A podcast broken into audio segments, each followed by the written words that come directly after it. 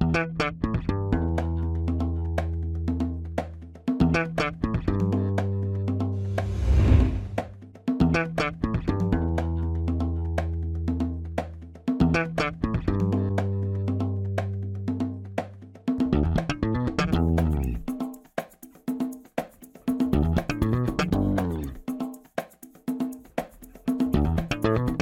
Este é o Tapa da Mão Invisível, podcast destinado àqueles que querem ouvir ideias que abalam sociedades e não são ditas na mídia tradicional. Bem-vindo, Paulo Fux. Tudo certo, Júlio? Tudo beleza. Eu vou chamar o nosso convidado pelo apelido, porque é como todo mundo conhece ele, seja muito bem-vindo, Stormer. E aí, pessoal, tudo bem? Como vocês estão? Prazer estar com vocês, pessoal do Tapa da Mão Invisível. Vamos lá, vamos conversar um pouquinho sobre uma coisas bem interessantes aí. Oh, valeu por aceitar o nosso, o nosso convite. Uh, o pessoal dos nossos patrões ficaram bem felizes quando ficaram sabendo que a gente ia falar contigo, porque o pessoal te segue e gosta de e gosta do que tu fala. O que tu fala, quem não te conhece, o que tu fala, a gente vai falar no decorrer desse episódio pelo que o Stormer é conhecido. Stormer é apelido, né? Sim, Stormer é apelido, exatamente. Não Na é verdade, sobrenome. O nome é Alexandre Volvax. Volvax. É, vamos falar também sobre esse sobrenome, porque a gente está gravando esse episódio no início de abril de 2022. Tem algo importante ocorrendo nessa data, nessa época do, do mundo, que envolve um pouco a família do Stormer. Mas a gente fala sobre isso depois do dos nossos recados únicos iniciais.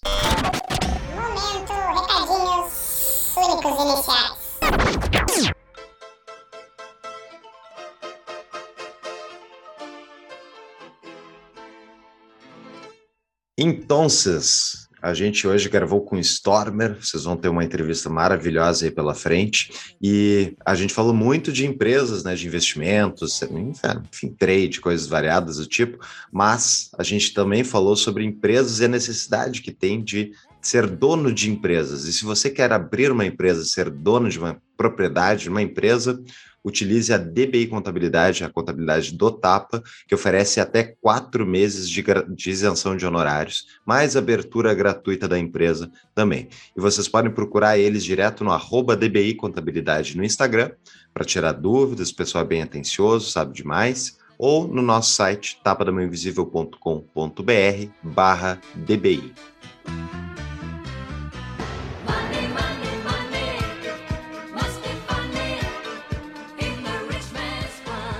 Pessoal, e gostaria de deixar aqui registrado também o agradecimento ao nosso amigo Gabriel Torres, presidente do IEE, que nos colocou em contato com o Stormer. Valeu aí, Torres, forte abraço. Torres já esteve com a gente aqui em vários episódios. Que papo, Torres, tu vai ouvir aí. É, exatamente. Fora isso, pessoal, Uh, além do episódio já conversamos, né? A gente pede que vocês avaliem o programa no Spotify ou no Apple Podcast, se possível, porque, né, enfim, é importante para nós ter esse feedback e isso uh, sinaliza para outras pessoas que estão conhecendo o podcast se vale a pena ou não ter essa experiência de ficar ouvindo uma hora e pouco de conteúdo. Quem quer vestir a liberdade pode entrar na loja da Viés, viesbr.com vendem as nossas canecas, as nossas camisetas e tantas outras ideias bacanas de vestir a liberdade e tomar um cafezito com a liberdade. viesbr.com e para comprar com desconto, coloque o cupomzinho TAPA lá para eles para ganhar um descontinho da Vies. Se você aprecia o nosso trabalho e quer ajudar o Brasil a ser um lugar mais livre, apoia-se, apoia.se barra Tapa da Mão Invisível, é a nossa campanha lá no Apoia-se, que justamente você pode fazer parte da nossa comunidade com a partir de 10 reais por mês, ou se quiser fazer perguntas de patrão aí, que nem vários fizeram hoje, ótimas perguntas, com mais de 20 reais por mês, você consegue uh, fazer perguntas para os nossos convidados. E a nossa comunidade, quem, quem entra como apoiador, né, participa do nosso Discord, se quiser, e o Discord é basicamente um aplicativo de troca de mensagens, onde a gente conversa ao longo da semana com os nossos, uh, com a nossa mais de centena uh, de apoiadores. Então, fica o convite. Quase aí. duas centenas já. Quase duas centenas. Beirando duas centenas. E é isso aí, né, pessoal? Vamos ajudar a contribuir pelas ideias da liberdade. O TAPA é uma das ideias, tem tantas ideias que se pode ajudar, tem que contribuir. Não pode contribuir ajudando, dando 10 reais por mês para o TAPA, pode nos ajudar também espalhando os nossos episódios. Compartilha aí com todo mundo no grupo de WhatsApp da família, o Escambau. Olha aqui, os guris do TAP falaram sobre esse assunto lá no episódio tal, manda lá. A gente é, fica muito grato pelos compartilhamentos, Instagram também, marcar a gente nos stories. Ajuda bastante. É isso aí. E todas nós, nossas redes sociais, o canal do YouTube, tudo isso está no nosso site, tapadamaninvisível.com.br, assim como as nossas show notes, os canais de WhatsApp e Telegram, dicas de livros na nossa livraria, tudo isso mais um pouco lá no nosso site. E não se esqueça de cadastrar o, o, o Tapa no seu aplicativo de podcasts para ouvir todos os episódios aí semanalmente conosco. Exatamente. Voltamos para o episódio, pessoal.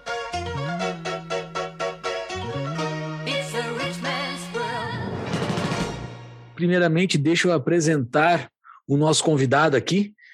Ele já falou o nome dele, Alexandre Volvax, sócio fundador da Liberta Investimento e conhecido no mercado financeiro como Stormer. Atua desde 1998 operando na Bolsa de Valores, ensinando pessoas a investirem seu capital de maneira inteligente. Essa é a mini bill do Stormer. Stormer, muito obrigado mais uma vez por estar aqui conosco. Conta um pouco para nós, assim, porque tu não, tu não bota na tua mini bill no que, que tu é formado, né? tu é formado em uma outra coisa fora. Como é que tu te formou nisso e foi parar no mercado financeiro? Tá, então vamos lá. Eu sou, a minha formação, eu fiz, eu fiz a Universidade Federal do Rio Grande do Sul, medicina. Tá?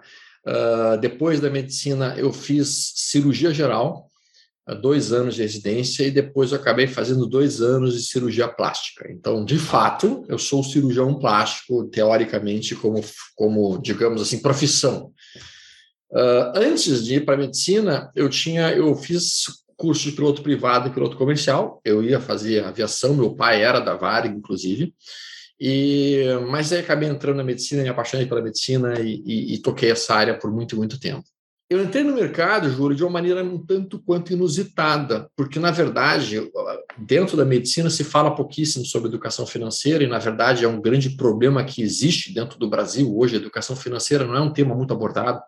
Então, eu estava eu tava ainda como residente, comendo um sanduíche, uh, entre uma cirurgia e outra no, na, parte de, na parte do estar médico, e, e entrou na, no estar médico uma das pessoas mais ricas do estado do Rio Grande do Sul. Professor de otorrinolaringologia, sentou na frente, eu olhei assim, professor, posso te perguntar uma coisa? Claro, Alexandre. Como é que o senhor ficou rico? Porque se foi cotorrino, eu adoro pela nariz.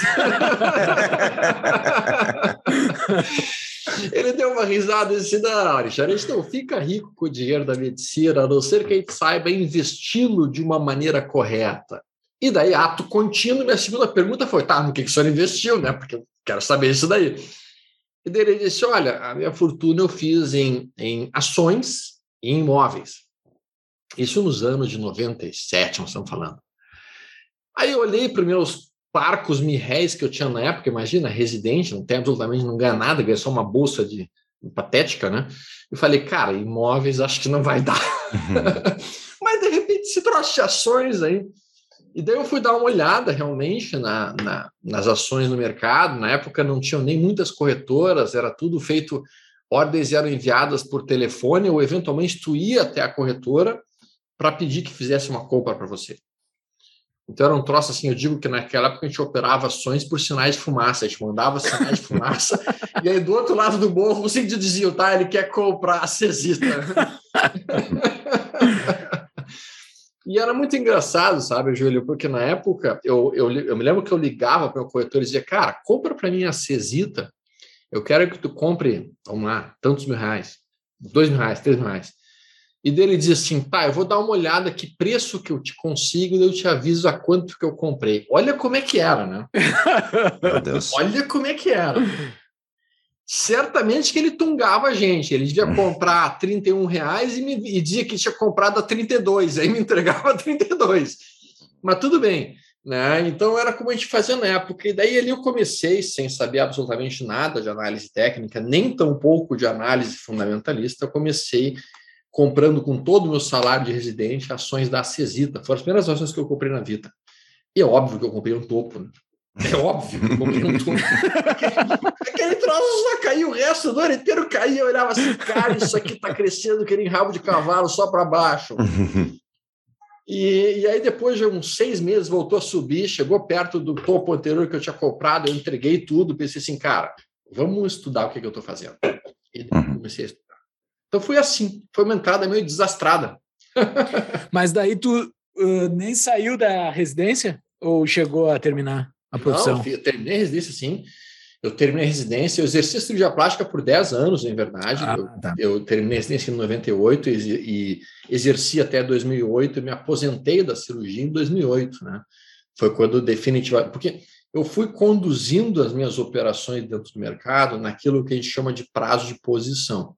O prazo de posição são gráficos semanais, são operações mais longas, duram três, quatro, cinco, seis semanas as operações. Então, são trades que tu não precisa estar olhando o mercado todo o tempo.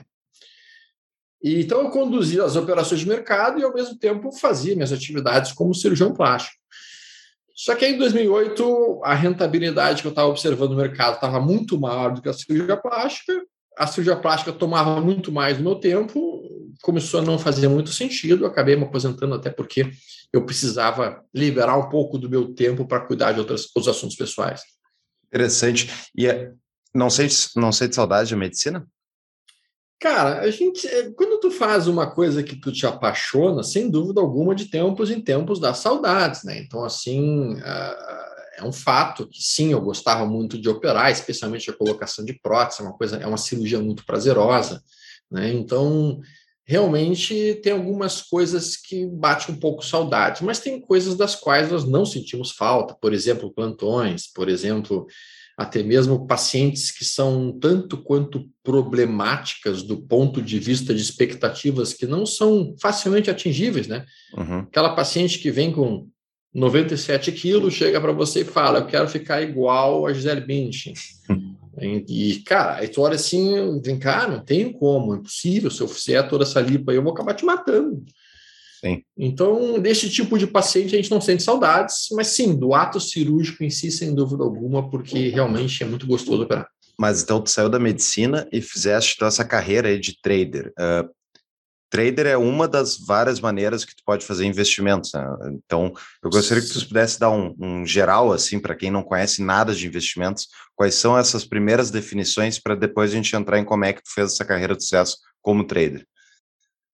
Primeira definição que eu gostaria de deixar bem claro para os amigos que estão nos ouvindo, tá, Fux? Acho que é importante a gente mencionar isso bem é o seguinte: ou você trabalha pelo dinheiro, ou você coloca o dinheiro a trabalhar para você.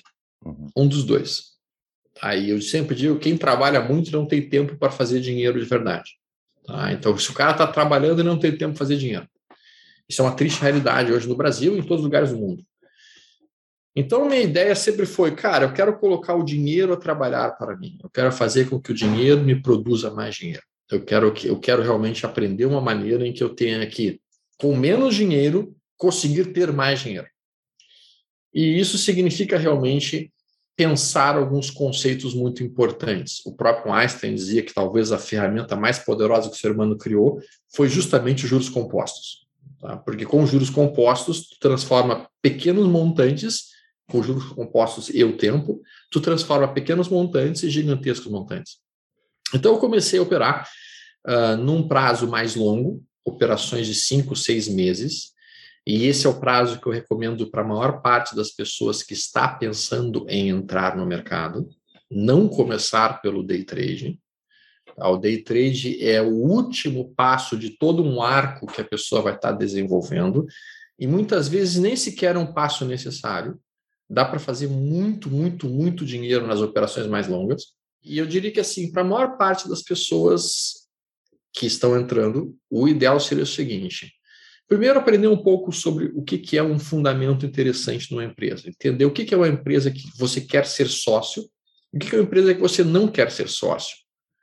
O que, as pessoas não conseguem pegar muitas vezes? O mercado financeiro é o local mais democrático que existe na face da Terra. Por que eu digo que é um local democrático? Porque você não importa a sua raça, o seu sexo, a sua cor, não importa a, a, sua, a sua crença, não importa absolutamente nada. Você quer se tornar sócio da Itaúsa? Você quer ser sócio do Setúbal? Você quer ser sócio do Itaú? Você pode ir lá, compra ações dele e você se torna sócio daquela empresa. Você quer ser sócio da Apple? Você pode comprar BDR da Apple. Você quer ser sócio do Google? Pode comprar sócio, pode comprar ações do Google. Então, simplesmente é um local em que você consegue participar democraticamente da rentabilidade de diversas empresas em excelentes setores. Então, daqui a pouco pode ter um setor que você ache muito interessante, setor de semicondutores, ou você pode pensar no setor de agro, agro do Brasil, pode pensar numa SLC3, numa Agro 3 da vida, e você pensa, cara, o agro no Brasil dá certo, eu, eu quero ser sócio dessas empresas que exploram o agro no Brasil. E quando eu digo explora, não é nada do ponto de vista de exploração, tá? Pelo amor de Deus, não tem. Porque... não, acho, eu acho que a nossa audiência conhece o significado da palavra explorar. Tá, não, é que não sou marxista. Nossa audiência não é, é composta de marxistas, de forma Sim, geral. Mas se tiver algum assim... marxista aí, pessoal, vamos conversar, chama a gente nos comentários, a gente explica o significado da palavra tá. explorar. É, e boa, isso aí. Porque, na verdade, assim, eu, eu acho que as pessoas mais jovens, geralmente, elas acabam entrando nessa, nesse viés mais à esquerda, né? leem o Capital, acreditam em todas aquelas coisas que estão escritas ali, não percebem que no terceiro livro do Capital, o próprio Marx já, diz, já contradizia o que ele está dizendo no primeiro, porque ele não acreditou muito naquilo que ele tinha dito. As pessoas não percebem isso, mas tudo bem. Mas voltando para o ponto aqui, então, assim, cara, o mercado financeiro, nesse sentido, talvez seja o local mais fantástico que a gente tenha para realmente se tornar sócio de, de empresas que façam sentido dentro de uma carteira que a gente acha interessante. Tá? Sim. Então, por exemplo, uma VEG3, uma das empresas que tem um dos maiores market shares na construção de motores elétricos do mundo, ela é exportadora aqui do Brasil, tá? uma empresa extremamente bem gerida. Faz sentido eu ser sócio disso? Eu não entendo nada de motores elétricos, eu não entendo nada da gestão de uma empresa dessas, mas eu posso sim me beneficiar sendo sócio dela. E se a gente for olhar a movimentação percentual que ela observou nos últimos cinco anos, começa a fazer muito sentido querer ser sócio de uma empresa dessas, porque nos últimos cinco anos essa empresa se valorizou aproximadamente 670%. Que delícia, hein? Que beleza. A gente tem um convite para fazer para você que é ouvinte do Tapa. Em parceria com a CapTable, que é a nossa apoiadora mais antiga e uma empresa que cresceu significativamente desde que a gente começou o Tapa, a gente lançou o Tapa Angels, que é um grupo de estudos, uma trilha educacional para quem vai investir em startups ou quer conhecer o mercado de venture capital. Tem um grupo que a gente está formando e para você se inscrever nesse grupo é só você entrar no nosso site. Qual é o site, Júlio? tapadamãoinvisível.com.br, tá lá na capa do site lá. É só entrar em Tapa Angels que você cadastra o seu e-mail. E quem é apoiador do Tapa vai ganhar desconto de 50% na semestralidade, que é um custo de 150 reais por semestre, exatos 25 reais por mês. E quem é patrão entra de graça. Então, mais um, uma do Clube de Benefícios do Tapa da Mão Invisível, né, Júlio? Exatamente. Eu tive um professor financeiro, eu estudei na URGS, eu fiz a minha pós-graduação na URGS, e um professor financeiro meu falava o seguinte: esse negócio de trader, só 1% das pessoas ganham. Os outros 99% todo mundo perde. A gente está falando aqui com um dos 1%, porque tu está desde 98, tu não ia estar desde 98 perdendo. É, é, o caso, o, o negócio de sucesso do trader, ele é complicado assim mesmo. E, e quem está nos ouvindo, assim, uh, não sabe muito bem o que é trader, Poderia dar mais ou menos uma definição? O que é trader para ti? Vamos lá. O trader, tá? Uh, ou também visto, ou também em português, o especulador. Então, eu sou um especulador. Eu já, já vou começar a levantar tridentes para jogar tochas de fogo. Vamos, vamos queimar o sujeito. Não, calma. O especulador é o sujeito que observa uma oportunidade aparecendo e ele age antevendo o que ele acredita que vai acontecer no movimento a seguir. Então, o especulador é um sujeito que basicamente vê uma janela de oportunidade, assume um determinado risco e, dentro daquele risco, ele busca ganho. Então, o que, ele faz? Eu compro barato e vendo caro. Ou eu vendo caro e compro mais barato. O especulador, basicamente, é isso. A gente vai tentar comprar ações por um preço que esteja mais embaixo. E quando acontecer a valorização daquelas ações, ou daquela, daquela, daquele dólar, ou eventualmente do produto que a gente está operando, a gente vai vender aquilo e oferir o lucro daquela operação. Basicamente, então, a gente assume riscos e tem que ser riscos calculados para tentar observar retornos que também vão ser calculados. A gente pode utilizar isso, seja, por exemplo, no, num conceito de tese de investimento.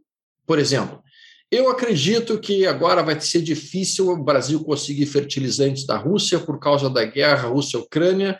Então, eu entendo que as empresas de fertilizante tendem a se valorizar porque elas vão subir muito o produto delas, e subindo o produto delas, a empresa pode apresentar um lucro líquido maior e, com isso, vai ter um aumento do seu crescimento. Então, o cara pode olhar as empresas que trabalham no setor de fertilizantes aqui do Brasil e procurar dentro das que existem alternativas. E daí ele compra assumindo um risco. Aceito perder esses 10 mil reais comprando essas ações aqui, considero dinheiro completamente perdido. Aceito. Então tá, então toma posição. Se a tese de investimento do sujeito estiver correta e realmente acontecer uma valorização, ou melhor, uma inflação nos preços dos fertilizantes, o preço vai subir, automaticamente subindo, ele consegue vender muitas vezes aquela ação com 30, 40, 50, 60% de ganho num prazo de dois, três anos, às vezes até menos. Então a ideia de um trader é essa: é observar quando tu tem uma empresa muito boa sendo vendida por um preço abaixo do que seria o seu valor justo, digamos assim, o seu valor de memória. E quando a gente entende isso, a gente começa a perceber por que, que fica difícil ser um trader de sucesso. Porque você precisa primeiro perceber quais são as empresas boas e quais são as empresas ruins. Quais são as empresas que vale a pena você comprar e quais são as empresas que não vale a pena você comprar. E depois você tem que acertar exatamente o momento certo de fazer aquela compra. E, e, quando você vai para um prazo muito curto, que é o prazo de day trade, Fica mais difícil ainda porque, cara, day trade é como tu está dirigindo Fórmula Indy a 300 km por hora, a um centímetro do muro, tem sete carros querendo te ultrapassar, tá chovendo, eh, e aí é de noite, e aí entrou uma vaca no meio da pista. Cara, é difícil tu se desviar daquela vaca. Entendeu? Tu tem que sentir que a vaca vai entrar para daí já, já tomar a decisão antes de ver a vaca. Então, o day trade, as decisões são muito rápidas. E eu diria que grande parte das pessoas que entram no mundo de trade acabam quebrando porque elas vão direto por day trade. Aham.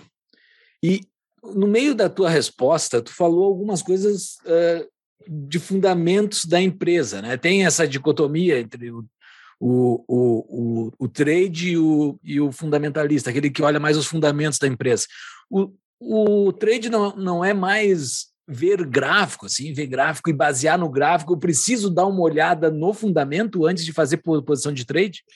Cara, eu, eu acho outra pergunta fantástica, tá, Júlio? Porque, assim, é um grande equívoco que as pessoas cometem quando elas começam a assumir uh, pensamentos binários. O que é um pensamento binário? Eu vou usar ou análise fundamentalista, que é basicamente você olhar o balanço patrimonial da empresa, o lucro líquido, o patrimônio líquido, o nível de endividamento, o PL, dividendos, essas coisas todas.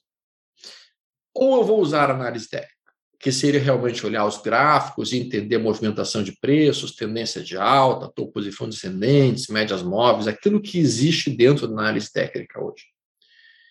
Eu acho que quando tu fala ou, você está uh, cometendo um erro. O ideal seria tu tirar o ou e colocar o e. Uhum porque aí você vai utilizar análise fundamentalista para localizar aquilo que ela funciona super bem, e você vai utilizar análise técnica para aquilo que ela funciona extremamente bem. Então, a análise fundamentalista ela é perfeita para dizer o seguinte: o que é uma empresa boa? O que é uma empresa bem gerida? Essa empresa está dando lucro? Essa empresa não está dando lucro? Essa empresa distribui bons dividendos? Essa empresa está num setor que te interessa? Então, ela te responde a essas coisas. Mas a análise fundamentalista não te responde com precisão quando que eu vou comprar. E o ah. quando comprar é extremamente importante também. Porque você pode comprar uma excelente empresa, por exemplo, um Itaú, em um topo, e aí o Itaú passa três meses corrigindo, cai 35%, e pensem, uma, uma, um recuo de 35% do seu valor do patrimônio que você comprou, isso pesa, isso dói. Né? Então, a, a, análise técnica ela te entrega exatamente o melhor timing de compra, o melhor momento de fazer a posição. Ela não consegue te entregar um bom momento para vender, por impressionante que pareça, a análise técnica não consegue responder quando é que é a melhor hora de vender. Não consegue. Os sinais são fracos ali. Então, uh, eu acho que grande parte dos traders que entram no mercado, eles acabam perdendo dinheiro, e sim, Eu não diria que 99% deles perdem dinheiro, eu diria que 80% deles quebram nos primeiros seis meses. Tá? Uh, o restante vão botar uns, uns 10% que vão ficar de lado por um bom tempo, e sim, nós vamos ter uns 10% que vão fazer belíssimos resultados. Uh, mas a maior parte dos que quebram, quebram porque eles não levam em consideração esses dois aspectos. Eles não olham os fundamentos e, ao mesmo tempo, não olham o momento gráfico e eles operam num time frame muito curto. A, a união desses três aspectos leva o sujeito a falir rapidamente. Uhum. Mas eu queria dar um passo atrás, Júlio e, e Fux, para falar o seguinte: sim, 10% dos traders que entram no mercado fazem muito dinheiro. Mas se a gente pensar qual é o percentual de jogadores de futebol que fazem muito dinheiro, qual é o percentual de jogadores profissionais de tênis que fazem muito dinheiro, e se a gente pensar até mesmo por profissão, qual é o percentual de advogados que fazem muito dinheiro? Qual que é o percentual de engenheiros que fazem muito dinheiro? Uhum. Na maior parte das profissões que nós temos dentro da vida, senhores, nós vamos ter 5, talvez 10% dos caras que fazem realmente muito dinheiro, e o restante tudo fica com condições médias. Um jogador médio de futebol não consegue nem sequer pagar as contas. Sim. Uhum. Então é uma realidade que existe em tudo, só que a diferença é que nas outras profissões tu continua recebendo um certo salário, certo? Esse salário ele vai te pagar as contas e deu. Enquanto que no trade não, o trade ele é mais cruel nesse cenário. Quando você é um trader ruim, você perde dinheiro. O seu dinheiro vai sendo consumido uhum. ao longo do tempo. Faz muito sentido isso. Realmente, a distribuição normal aí de profissionais em qualquer profissão vai ter só o mega especialista que vai lavar a égua mesmo, né? Exatamente. Interessante. Mas sobre o trade, o trade é exatamente análise gráfica ou tem mais elementos dentro? Tá, eu acho que a tua pergunta é absolutamente perfeita, tá, Fux? Por que, que ela é perfeita? Porque as pessoas pensam que, cara, mas então é só olhar o gráfico aqui esperar que um determinado indicador chegue nesse ponto, compro aqui e vendo quando bater esse sinal aqui. Muitas pessoas entendem que seria somente isso, mas não é. De fato, atuar como trader tem são três componentes. A gente tem que sim trabalhar um conceito de sistema operacional, e esse sistema operacional ele vai ter um sinal de entrada, em que tu vai entrar comprando ou entrar vendendo, vai ter um sinal de saída, certo? E vai ter obrigatoriamente aquilo que a gente diz que é o, o, o plano B, que é quando a operação não foi para o lado que você queria, quando é que você vai sair. Segundo ponto que é importante, além do sistema operacional, uh, controle de risco, que é basicamente você saber mensurar qual que é o tamanho de dinheiro que você tem que estar aportando em cada sinal que está acontecendo. Quando eu coloco, por exemplo, um ponto de entrada, eu sei exatamente onde é que seria minha saída no prejuízo e onde é que seria minha saída no ganho. E com isso eu consigo mensurar a minha distância do meu ponto de entrada para o eventual prejuízo, e daí eu sei exatamente qual é o risco que eu estou correndo naquela operação dentro daquele ativo. E isso se chama controle de risco. E o terceiro aspecto é o controle emocional. Porque muitas vezes tu podes ver um sinal de entrada e você pensa, cara, vou pegar todo o meu dinheiro e entrar comprando aqui. E isso não é o ponto correto. Daqui a pouco dá um sinal que você tem que sair realizando algum tipo de prejuízo e o cara pensa, não, eu não vou realizar esse prejuízo porque eu não quero perder esse dinheiro. Então ele desobedece o sistema operacional dele, ele sai do sistema operacional dele e daí ele acaba tendo seríssimos problemas.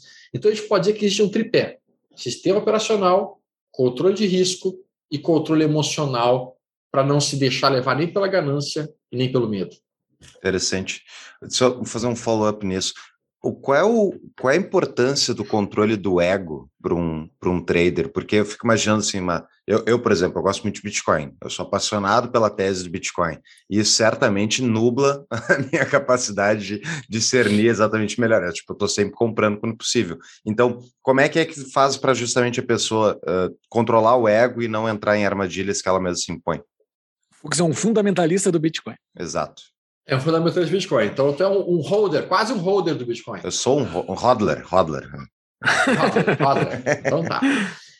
Olha só, tá? Talvez essa, essa, essa seja uma das questões mais complexas e que as pessoas têm muita dificuldade em, em, em trabalhar. Por quê? Porque dentro do mercado financeiro nós não podemos ter ego. Quanto mais inteligente você se achar, menos dinheiro você irá fazer dentro do mercado.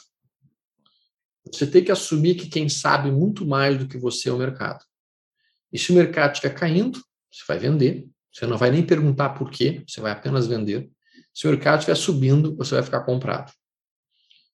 E isto é um, uma ideia muito importante que os traders precisam ter. E por isso que eu digo que os traders precisam estudar teoricamente e, e na prática toda a filosofia estoica. Tá? Então o cara tem que ler Sêneca, o cara tem que ler Zenão, o cara tem que ler realmente Epiteto e tem que ler Marco Aurélio no Meditações.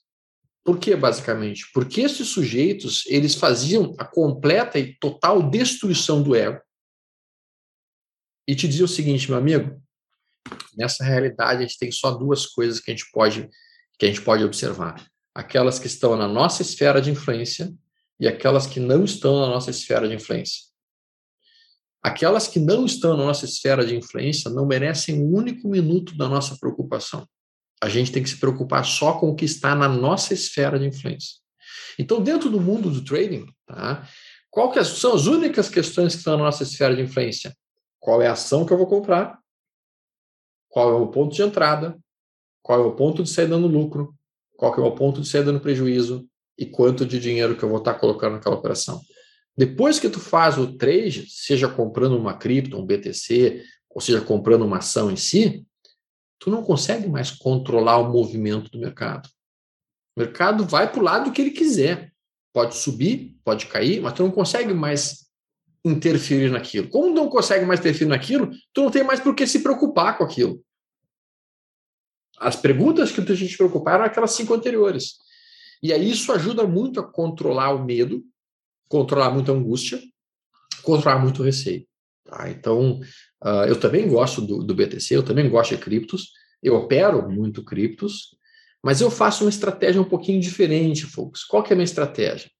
Digamos que eu tenha comprado, vou dar um exemplo bem rápido aqui. Digamos que eu tenha comprado mil ações de uma determinada ação a 10 reais, e pode ser também uma cripto. Então, eu comprei 10 mil reais, mil ações a 10 reais. O papel dá uma subida forte e ele sobe para 15. Um exemplo bem, bem direto.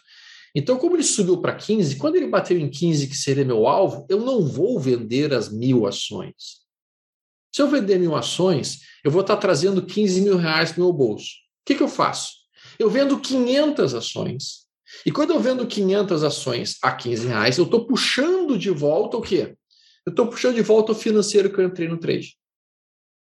E aí, literalmente, eu fico com 500 ações desta empresa de graça, como se eu não tivesse pago absolutamente nada por elas.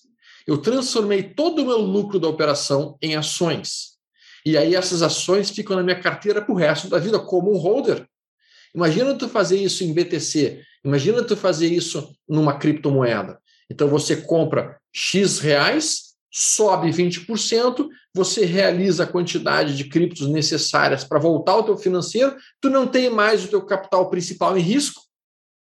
E o que ficou ali, tu pode deixar evoluindo por muito e muito e muito tempo, sem nenhuma pressa de ser daquela posição. Se for uma ação que paga dividendos, ganhar 10, 12% de dividendos ao ano em cima de algo que você não pagou por, é algo que me interessa muito. Pô, interessante isso. Já pensou em ter uma vida com mais liberdade e menos impostos? Tem uma maneira de fazer isso, que é utilizando-se da teoria das bandeiras. E tem episódio do Tapa sobre isso, episódio 148, que foi gravado com o Rafael Lima, que é um dos fundadores da CETI, a nova parceira do Tapa. Exatamente, essa parceira, que é a CETI, ela tem uma equipe especializada em estruturar um melhor plano para você internacionalizar a sua vida. Isso é o que diz a teoria das bandeiras. Na consultoria da CETI, você descobrirá as melhores opções de residência, segunda cidadania, empresas, conta offshore, tudo legalmente para pagar menos impostos, blindar o seu patrimônio, viver um estilo de vida dos seus sonhos. Eles têm diversas opções de produtos, desde e-books até uma consultoria personalizada para ajudar você na sua internacionalização. Tudo isso e mais um pouco vocês podem conhecer entrando no site tapadomainvisível.com.br barra bandeiras e lá dentro tem o link que justamente vai marcar você como potencial cliente da CETI e do Tapa, e daí o Tapa ganha uma comissão. Ou vocês procuram a CETI diretamente e falam que vieram através do Tapa. É isso mesmo, pessoal. Vamos lá achar melhores formas de se tornar mais livre. Entre em contato com a CETI. E como é que como, tu estudou medicina? Tu falou que lá na tua faculdade ninguém falava de educação financeira. Como é que tu adquiriu a tua educação financeira? Qual foi o método? Uma pessoa que quer se tornar trader está nos ouvindo aqui. Eu quero ser trader. O que, que eu faço? Qual o caminho? Júlio, olha só. Realmente, quando eu entrei, não existia internet praticamente. Mal e mal existia celular. eu tinha aquele celular que era o Motorola, que era um tijolo. Acho que se jogasse na testa de alguém, tu até matava o cara, porque era um troço tão pesado. Era uma arma aquilo ali. Eu, então, assim, não tinha internet, não tinha Google, não tinha, a, não tinha YouTube, não tinha a quantidade de informações que existem hoje. O que existiam eram livros. Então, eu tive a oportunidade de fazer um estágio de cabeça e pescoço nos Estados Unidos, uma cirurgia de cabeça e pescoço lá, e na universidade que eu estava, metade da biblioteca era medicina e outra metade era mercado financeiro. E aí, cara, de noite eu ficava de um lado e para o outro, com um lado e para o outro, com um lado e para o outro, correndo para um lado e para o outro dentro da biblioteca, pegando tudo que é livro que eu podia ler e estudando o máximo possível. Quando eu voltei de lá, eu voltei com uma mala de livros de medicina, uma mala de livros de mercado financeiro e a mala de roupas que eu tinha. Então, eu, eu, eu parti muito da ideia de livros.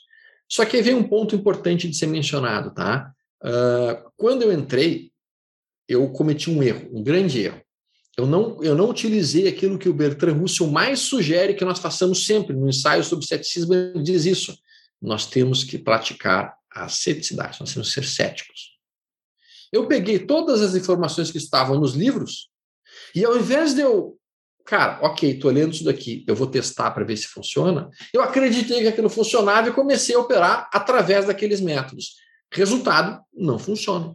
90% do que está escrito nos livros em inglês não funciona no mercado brasileiro.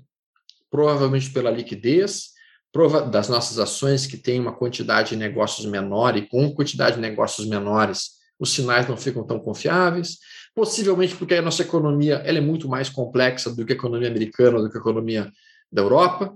Nós temos uma economia é, que tem uma série de fatores de imprevisibilidade muito maiores. Então, o fato é que os sinais não funcionavam tão bem.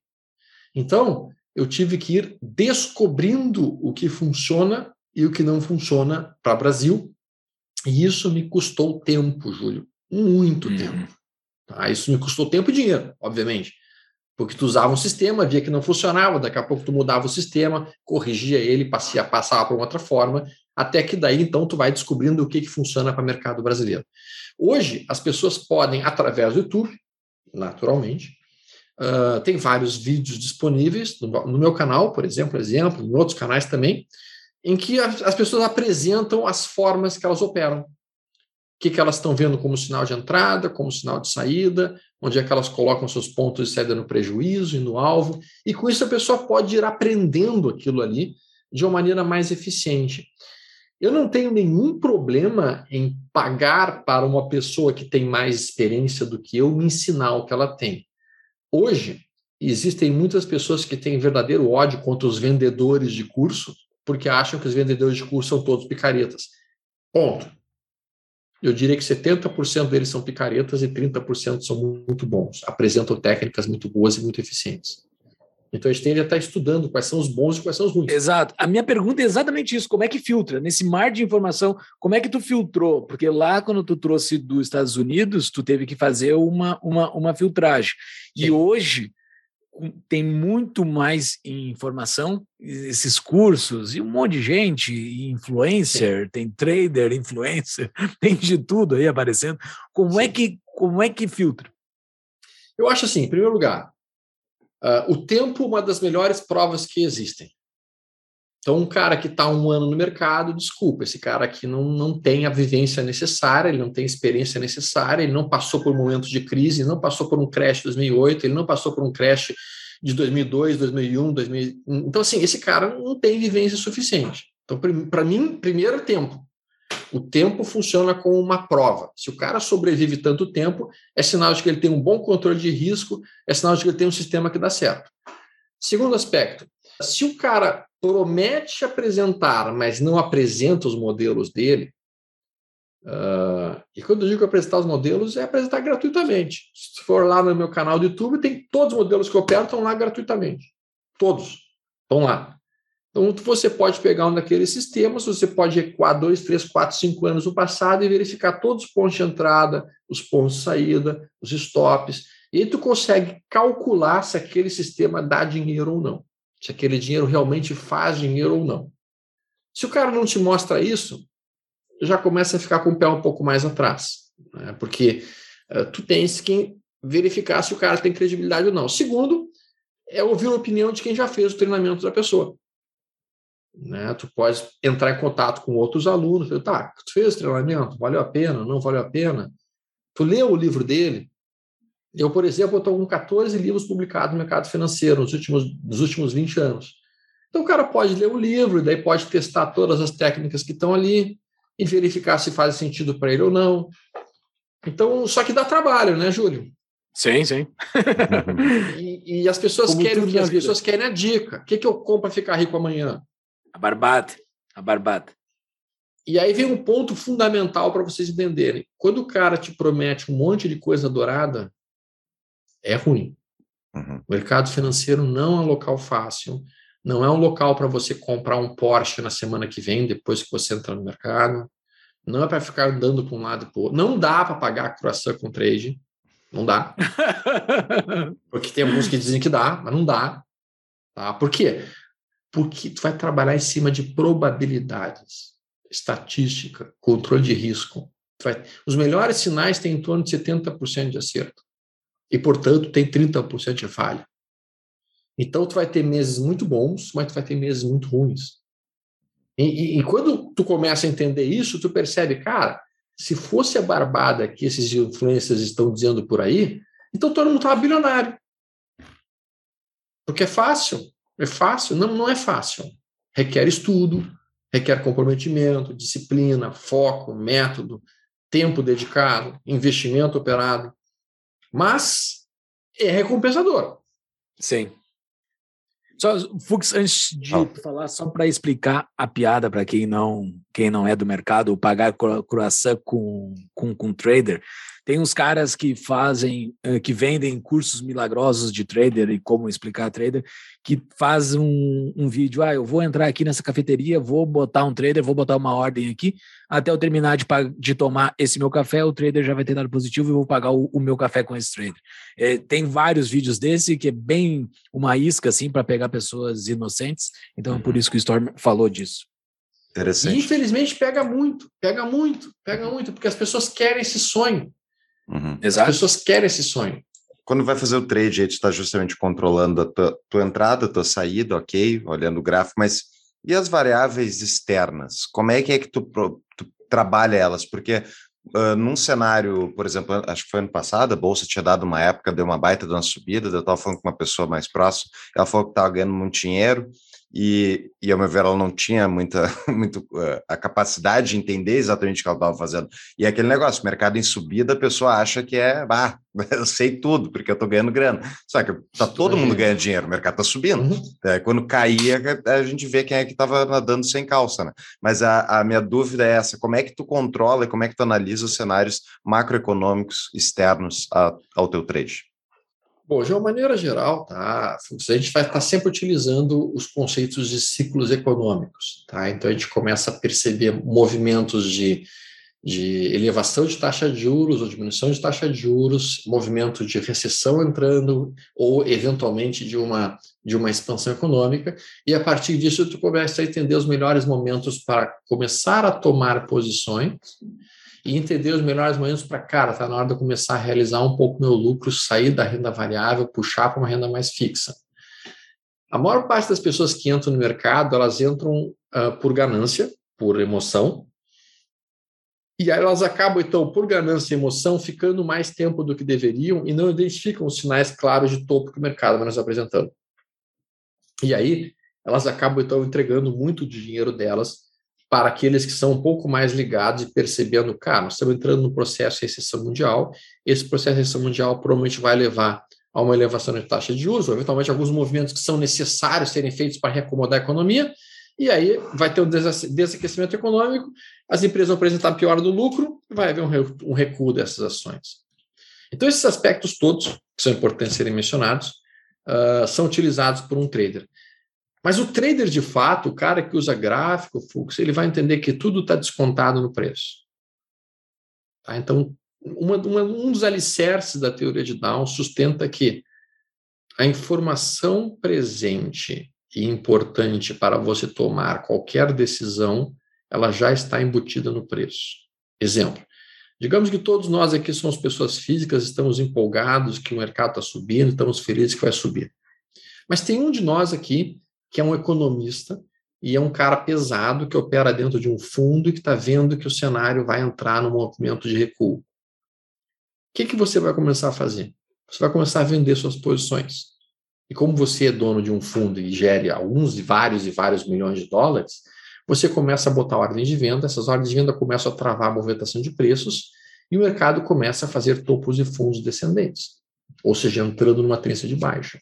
Mesmo que eu, não tem a menor ideia de por que, que ele vai cair, mesmo que o Júlio não tenha a menor ideia de por que ele vai cair, e nós estamos vendo que o mercado está revertendo. Então a gente começa a sair das posições e o mercado acelera na tendência de baixa em si. Então o fato é, nós podemos não saber por que, que o mercado está subindo, mas alguém tem o seu motivo por trás. E esse alguém tem muito dinheiro para deslocar o mercado numa determinada direção. Nós vamos funcionar como rêmoras que se grudam debaixo dos tubarões e ficam seguindo o caminho que eles vão. A gente não vai perguntar para o tubarão por que, que você está indo para aquele lado. Não interessa. Se o tubarão está indo para aquele lado, eu vou com ele. Legal. Mas uh, desde o início da pandemia, o, os governos injetaram trilhões e trilhões e trilhões de dólares, enfim.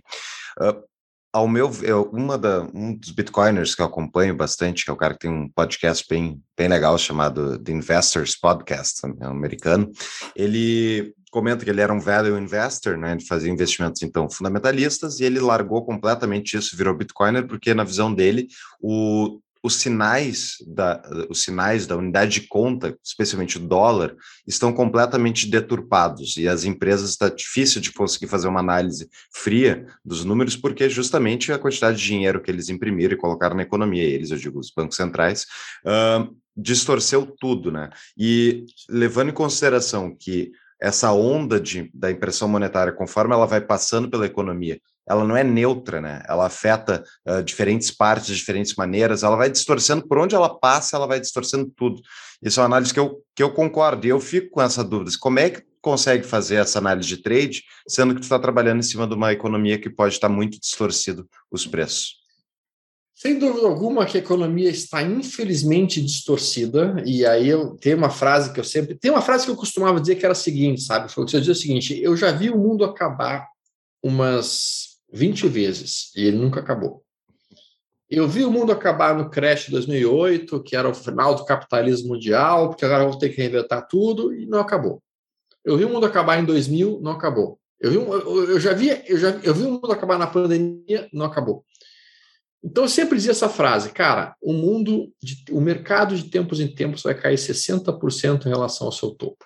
E quando ele cair 60% em relação ao topo, se você comprar, você realmente tem a grande probabilidade de fazer 100, 200, 300% de valorização nos próximos, nos próximos meses. Isso era uma realidade muito observável para o mercado e para o mundo anterior. Ah, então eu dizia que o mundo nunca ia acabar. Hoje eu tenho a seguinte frase: o mundo acabou. O mundo como nós conhecemos ou como nós conhecíamos, ele deixou de existir. E por que, que eu digo isso? No momento em que a gente tem a Rússia fazendo uma cisão completa com o Ocidente, sendo jogada para os braços da China, no momento em que a gente tem o dólar perdendo a sua a sua dominância a nível global, como começa a aparecer em vários aspectos, e a gente vê os Estados Unidos pressionado com inflação de 7% ao ano, sem poder subir sua taxa de juros, porque ele, se ele subir a taxa de juros dele, o que vai ter de empresa americana quebrando, porque elas estão endividadas, então imagina uma GM, cara, se a taxa de juros americana subir para cima de 5% ao ano, a GM quebra. Ela quebra, e aí começa a quebrar várias outras empresas, e aí simplesmente nós vamos estar observando um cenário completamente surreal completamente surreal. Ouso dizer, ouso dizer que talvez o domínio americano sobre o mundo, nós estamos presenciando uma coisa muito rara, a ruína do Império Romano. E nós podemos estar olhando exatamente isso acontecer agora dos Estados Unidos. A ruína do Império Americano. Que não vai acontecer em um ano, mas pode acontecer nos próximos cinco, seis anos.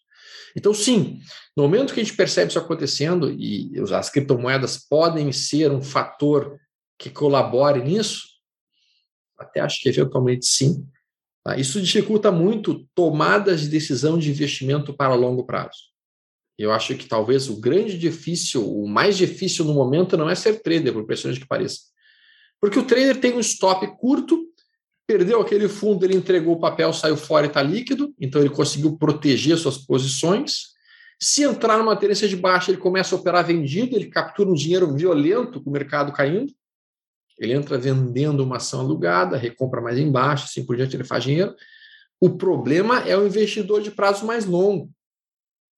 Porque se você perguntar assim, se o, se o Fux chegar em Stormer, qual ação você compraria hoje para ficar comprado pelos próximos 10 anos?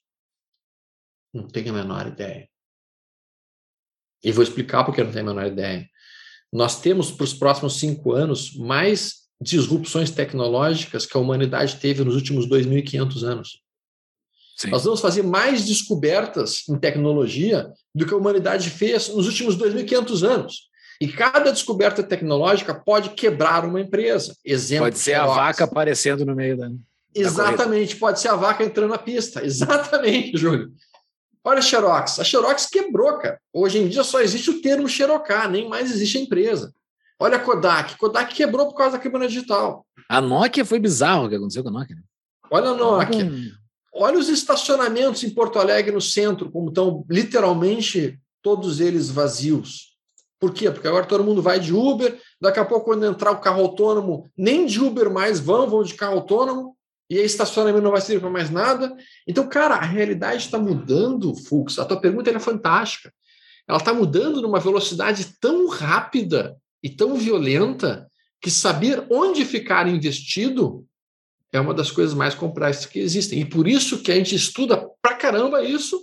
E lá na Liberta a gente está sempre desenhando cenários econômicos com esse objetivo.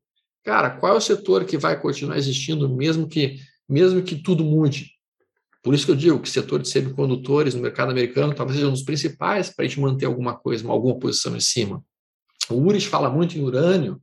A gente tem que estar pensando em coisas alternativas, coisas que podem realmente dar uma explosão muito grande na movimentação uh, do nosso patrimônio. Né? Excelente. Uh, eu compro as minhas açõezinhas lá e permaneço com elas por muito tempo, mas me dá essa dor assim de saber que é, o para-brisa está completamente sujo, não dá para enxergar muito na frente, sabe? E daí, Sim. essa tua análise do. Como é que é o nome do animal? Nêmora, que segue o tubarão? Ah, da Rêmora. Da Rêmora. Rêmora. Isso.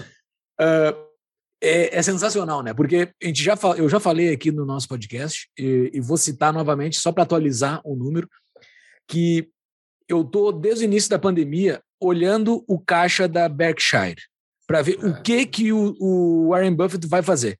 E é impressionante que despencou o preço das ações, entrou tudo em promoção no decorrer da pandemia e ele não comprou nada. Então, assim, pô, um dos. É, um ignorante que nem eu, olhando o cara que é muito inteligente. O cara está sentado em. O, o número aqui está o caixa de 146 bilhões de dólares em caixa. No, no tipo, isso no, é o que? Parado numa conta Parado numa conta, parado numa conta corrente. É, Sei lá, se parado, tiver, deve ter uma, um rendimento de renda fixa que nos Estados Unidos é quase nada. Ele é. entende que cash is king. Cash, seria dinheiro, é. né? É rei. Num é cenário, é rei. De, num cenário de incertezas. Né? Ele pode comprar o que ele quiser e ele não está comprando nessa despencada que deu durante a pandemia. É um negócio bizarro. Assim. Então, assim, essa tua análise de ver que tem algo ruim para acontecer para frente, sim. o Warren Buffett, nos números dele, está dizendo que sim, tem algo sim. muito ruim que vai acontecer para frente, porque ainda não a gente não chegou lá no vale do negócio. Tem coisa. Sim. E o Warren Buffett, ele é bom de time de compra, né? Ele é sim. o cara que entende mais, né? Então, é, essa, essa tua explicação de seguir tubarão e tudo mais é essencial. Mas a minha pergunta uh, vai além disso. O trader, quando ele faz essas operações, ele tem. Uh, eu que não sou trader, eu não, eu não tenho tempo para ficar vendo isso, assim, eu, eu terceirizo parte da minha tomada de decisão. Alguma parte do meu dinheiro eu coloco em fundos. Existem fundos de traders Existem, é, porque Sim. assim, se o, se o trader dá dinheiro, seria lógico ter fundo de trader. Sim. E geralmente, quando eu vejo os fundos que eu boto o meu dinheiro, quando é em ações, os que mais saltam aos olhos são sempre os fundamentalistas, né? Não tem nada de pessoas fazendo grandes operações. Existem fundos de trader? Vamos lá, boa pergunta, tá? Olha só, Júlio, uh, tu falaste agora há pouco do Warren Buffett, tá? Para mim, o Warren Buffett não é o cara sendo muito franco, e o pessoal okay. fica surpreso quando eu digo isso. Eu vou te dizer quem é o cara, de fato, e é um cara que merece todo o meu respeito. É um senhor chamado Jim Simmons, com dois M's. O Jim Simmons, ele é um matemático. Ele trabalhou durante muito tempo para o FBI, inclusive, ah, na parte de decodificação de, de mensagens cifradas. E aí ele abriu um fundo quantitativo Inclusive, tem um livro escrito sobre ele, O Homem que Decifrou o Mercado. O fundo dele é um fundo quantitativo que opera em cima de, de gráficos e opera em cima de inteligência artificial, cruzando milhares de informações, certo? O volume está entrando na compra, o volume está entrando na venda, médias móveis para cima, médias móveis para baixo, enfim, ele usa dezenas de informações e ele coloca a inteligência artificial dele para operar aquilo. E ele opera num prazo extremamente curto, inclusive, de day trade, Uh, o fundo dele entrega há mais de 20 anos uma rentabilidade média de 40% ao ano em dólar. Ah, que bizarro. E é alavancado, né? E é alavancado, e é alavancado pra caramba. Ele opera 85% das ordens da NYSE e da Nasdaq diárias são feitas pelo fundo dele. Quando tu olha a comparação da rentabilidade que ele tem de mil dólares que é colocado no fundo dele com a rentabilidade de mil dólares que colocou no Warren Buffett, dá dó do Warren Buffett. Sim. Apenas. Assim. Por quê? Porque o Buffett ele fica esperando o cenário macroeconômico, ele fica esperando que algum investimento, alguma tese de investimento faça sentido para ele, para que ele aporte a sua posição. E quando o mercado está caindo, ele não vai operar, porque ele não opera vendido. Esse modelo do Simmons, quando o mercado está caindo, ele entra chocando na venda. Sim. Ele opera vendido e ganhando com a queda. E é por isso que ele consegue fazer entregar 40% ao ano há mais de 20 anos. Hoje o fundo está fechado porque ele simplesmente movimenta um trilhão e meio de dólares. Então ele não tem mais como aportar dinheiro dentro do fundo hoje. E esse cara então, tem um prédio inteiro lá em Nova York, e dentro desse prédio tem um monte de PhDs, MIT, um monte de gente fazendo as modelagens estatísticas e matemáticas, com curvas normais, com curva normal com cauda mais longa, com cauda menos longa, dependendo da volatilidade daquele mercado. E hoje eles estão operando direto em criptos, Fux. É. O fundo deles entrou no mundo das criptos há mais ou menos uns seis meses, trouxe um monte de liquidez para cripto e trouxe os robôs deles também. Uhum, uhum. Então, eu vou ver se eu acho um artigo sobre a história dele, que é, é, é sensacional a história desse cara, o jeito que ele montou a equipe dele, o jeito que ele seleciona as pessoas para montar. É um case de negócio absurdo, assim, não é só de, do mercado financeiro, é de tudo. O jeito que ele faz a cultura empresarial.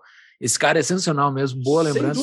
Eu vou ver se eu acho é o artigo. Sujeito, esse é o sujeito para os amigos que estão nos ouvindo, que gostam de gestão, de administração, vale muitíssimo a uhum. pena ler como é que ele construiu a empresa dele. É um nosso, é, é fantástico as ideias que ele tem, o cara é genial. Mas não é só esse fundo que existe, tá, Júlio? Hoje também existem fundos long and short, são fundos que operam com modelos também quantitativos e que abrem uma posição de compra numa ação e venda numa outra ação, e que basicamente uma operação redeia a outra, faz um hedge, faz uma proteção da outra. E com isso tu tem fundos quantitativos que operam direto no mercado. Tá? Ah, as rentabilidades desses fundos são rentabilidades muito boas, sem dúvida alguma, especialmente quando o mercado afunda.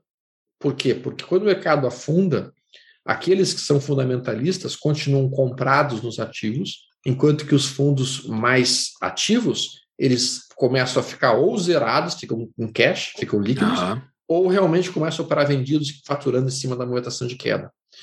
Então, sim, acho que é interessante que a gente perceba que o que uma pessoa que pode estar nos ouvindo em casa pode pensar, cara, olha só, eu gostei da ideia de um fundo mais agressivo, um fundo que opere o mercado, mas eu também gostei da ideia de um fundo que opera uh, um, por um prazo mais longo. Então, o que, que eu posso fazer? Eu posso botar um pouco de dinheiro nesse fundo mais agressivo, posso colocar um pouco de dinheiro no fundo que seria mais conservador, um fundo que opera num prazo mais longo. E com isso eu vou ter uma média dos dois, construindo uma carteira de fundos que é muito mais inteligente do que tu pegar todo o teu dinheiro e colocar num único fundo. Uhum. Então, tu constrói uma, uma carteira de investimentos que vai ter alguns fundos mais agressivos, outros fundos mais conservadores, outros fundos que você é de renda fixa, e com isso tu consegue compor uma rentabilidade para tua carteira que é muito melhor do que se tu pegasse e colocasse tudo no conservador ou tudo no agressivo. Né? Aristóteles dizia assim: a virtude é altar o caminho do meio, ela nunca se encontra em um dos extremos. Então o cara não pode entrar nem com todo o dinheiro em renda variável, mas também não pode botar todo o dinheiro em renda fixa. Ele tem que descobrir qual é o caminho do meio ideal para ele.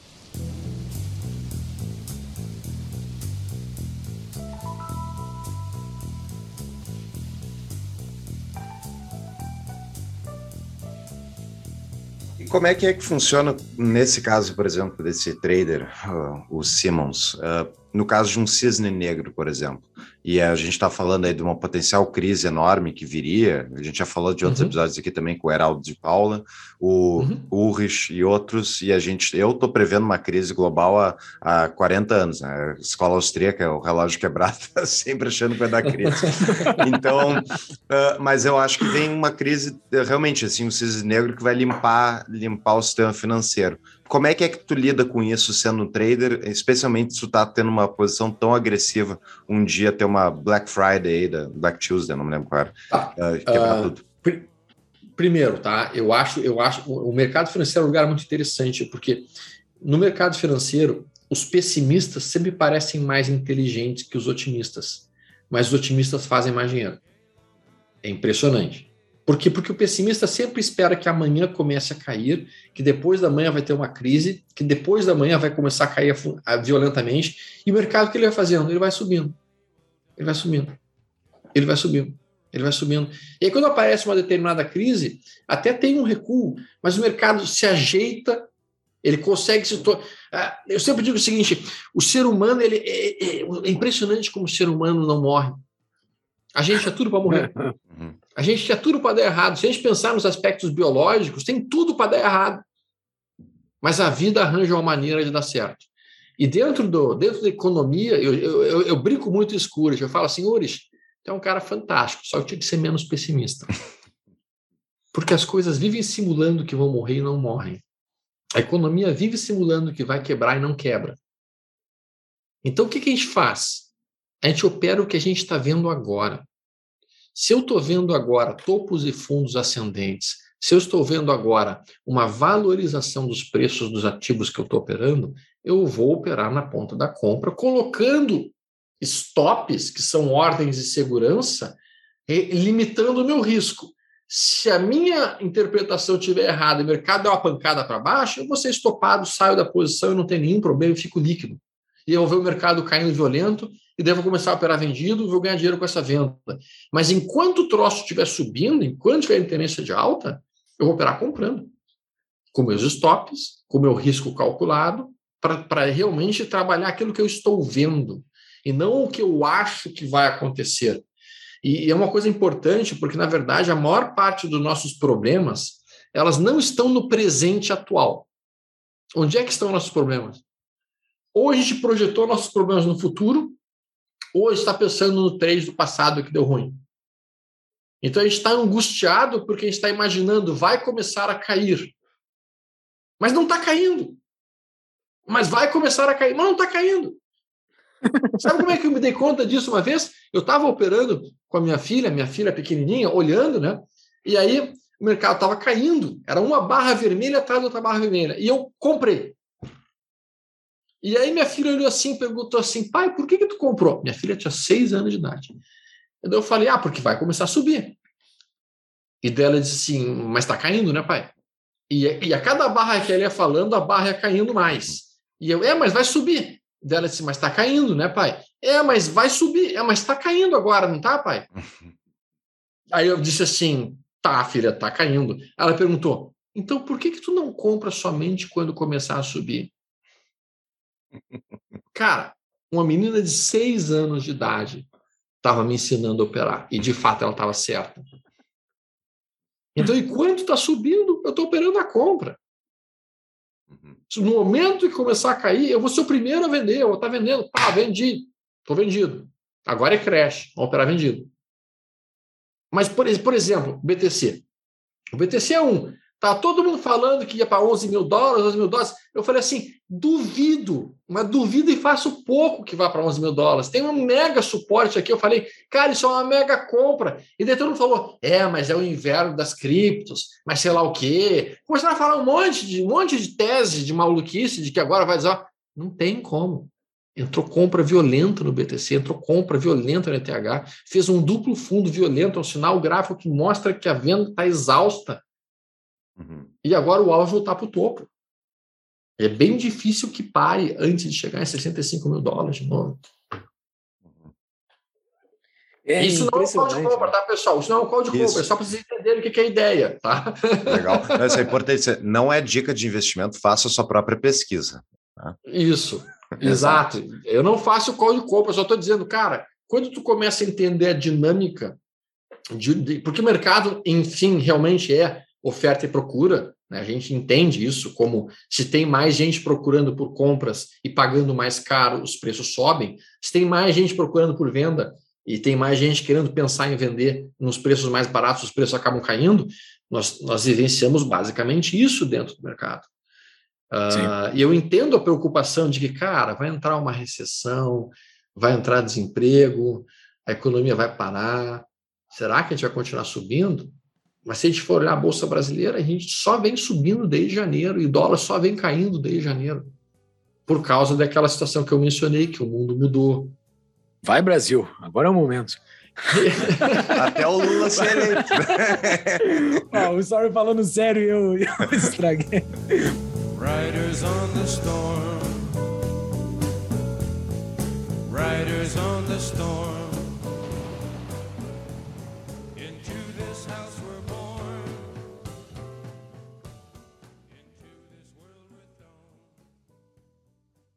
Mas é, mas assim, é um momento bom do Brasil, não é? Nós temos, nós temos BR, comparativo.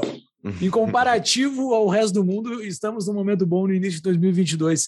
Storm, eu, eu tenho. É porque, só deixa eu comentar isso. Vai lá, vai lá. é o seguinte, Júlio. Digamos que tu é um gestor de um fundo americano, tu tem 500 milhões, 500 bilhões de dólares para gerir. E pelo, e pelo estatuto do seu fundo, você é obrigado a colocar 15% do patrimônio do seu fundo em BRICS, que são os países emergentes. Então está escrito ali: o gestor tem que manter 15% do fundo em BRICS. Quais são os países do BRICS? Brasil. Rússia. Rússia, que não pode botar o dinheiro. Ele tem que tirar o dinheiro de lá. China, que não está botando dinheiro, está tirando dinheiro de lá. Índia, que está entre a Rússia e a China, então ele não vai botar o dinheiro lá também. E a, e a África do Sul. Então, por onde é que o dinheiro está indo, cara? O dinheiro desses caras. Eles obrigatoriamente têm que vir para o Brasil e para a África do Sul. E é por isso que esses dois mercados estão subindo violentamente. E é por isso que o dólar está tá caindo violentamente e tem um alvo de dólar lá perto de 4,50, talvez até 4 dólares, 4 reais, o que seria absurdo ver o dólar 4 reais de novo. Mas, cara, o cenário econômico mundial mudou, os parâmetros mudaram. E as, as, as repercussões e consequências econômicas disso, Fux e Júlio, nós não temos ideia ainda de como vai ser o novo mundo com uma guerra fria Rússia-China contra o Ocidente. Que espetáculo. Cara, a gente conversou sobre um monte de coisa bacana aqui. Uma delas, assim, que daria para a gente fazer um episódio, inclusive, é como o gráfico é a psicologia das pessoas, né? Tu falou assim, a, a, o, o, vendedor está cansado quando bate no fundo, né? Sim. Isso, isso é, não é que uma linha está cansada, não. O vendedor é uma pessoa de fato que está lá naquela ponta, que está cansada, não vai vender mais a, a, partir dali, a partir dali é compra. É, Exato. Mas é, é, é uma coisa que dá um episódio inteiro, acho que não, a gente não consegue mergulhar agora. Que aula, cara, que aula sobre, uhum. sobre trader e sobre tudo uh, de mercado financeiro e, e tudo mais. Eu fiquei bastante curioso também sobre as suas percepções sobre essa próxima crise, assim, porque as, as pessoas têm que se posicionar para alguma forma. As, as, quem tem algum patrimônio tem que estar posicionado. Sim. Botar dinheiro tudo em reais e botar embaixo do colchão é estar posicionado. Então, Sim. tem que estar posicionado em alguma coisa. Uh, Warren Buffett, pelo jeito, não está posicionado muito bem, porque já faz, não sei, eu estava vendo aqui, estava procurando e não achei, acho que faz 20 anos que ele só reproduz uh, a Dow Jones, né? Ele não consegue Exato. mais bater Dow Jones. Ele, ele não bate mais Dow Jones, sim. É, então, uh, ele só está replicando o que o mercado está fazendo, então. Ele é perdeu, ele perdeu, ele perdeu o alfa que ele tinha em relação ao mercado, infelizmente. Exato, exato. Então, assim, uh, ganhar do mercado é que é a grande sacada, né?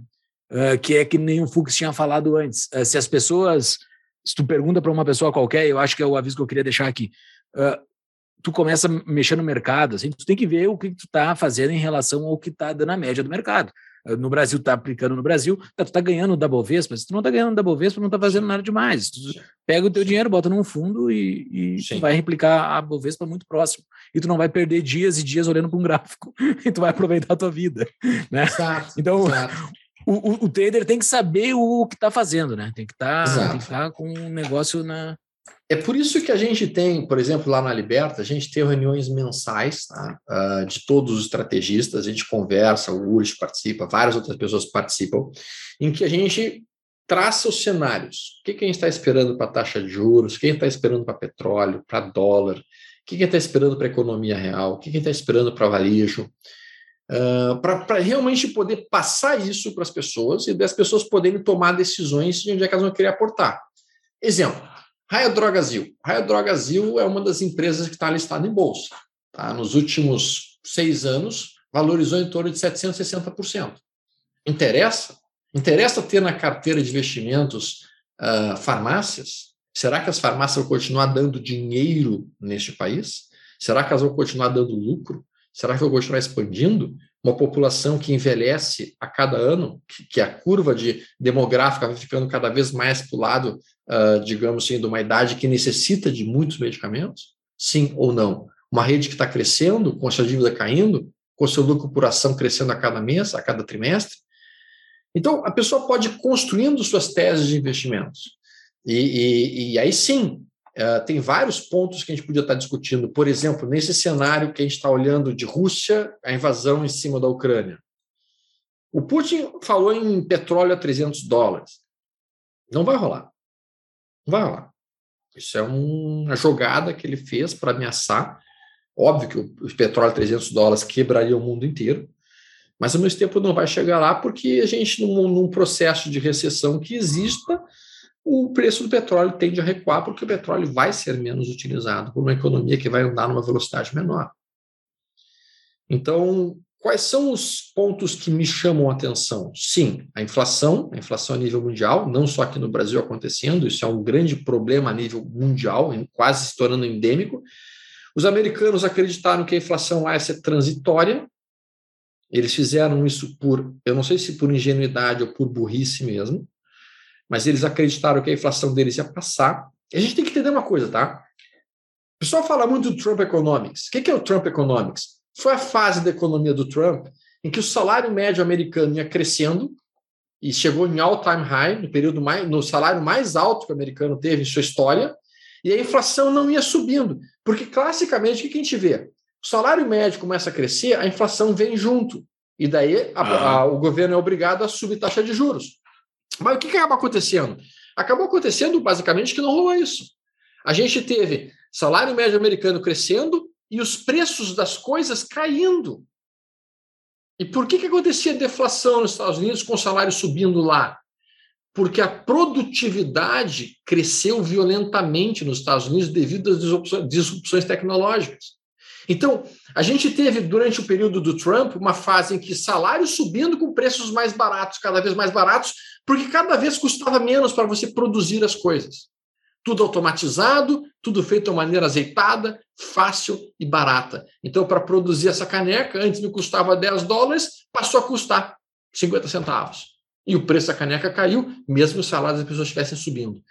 E aí, como a produtividade estava muito alta e o salário estava alto, não importava, os preços não estavam subindo. Aí eles acreditaram que por causa da pandemia a produtividade caiu e de fato caiu. Então aconteceu um desequilíbrio entre oferta e procura. O dinheiro as pessoas continuaram gastando porque elas estavam recebendo o helicóptero money, o dinheiro do governo. Então elas tinham dinheiro, mas as coisas começaram a subir e a inflação começou a subir. Eles acharam que ia ser transitória, por quê? Porque assim que voltasse da pandemia a produtividade voltasse a subir, eles iam entregar a quantidade de produtos necessários para fazer com que os preços caíssem, num preço em conta. Só que, o que aconteceu? Começou a surgir gargalos logísticos em todo o mundo, produzido pela China e produzido muito em parte pela própria Califórnia, engargalou a logística de produção. A produção não conseguiu sequer voltar a um terço do que ela estava antes da pandemia.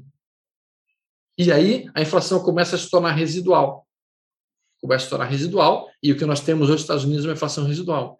E pior, a China não tem nenhum interesse de que esses gargalos logísticos sejam aliviados. Pelo contrário, quanto mais inflação nos Estados Unidos, mais feliz a China fica, porque ele vê o dólar sendo desvalorizado, literalmente, e as coisas ficam mais baratas para eles poderem comprar o mundo inteiro, que é o objetivo que eles têm, de passagem. Uhum, uhum. Hum, interessante. É, a, a inflação, né, como aumento da base monetária, ela gera justamente essa desorganização completa. Ela gera uma demanda artificial, muitas vezes, que aumenta Sim. o gargalo, e depois gera consequências não intencionais de segunda hora. Se eles tivessem lido Mises, eles não teriam impresso tanto, né?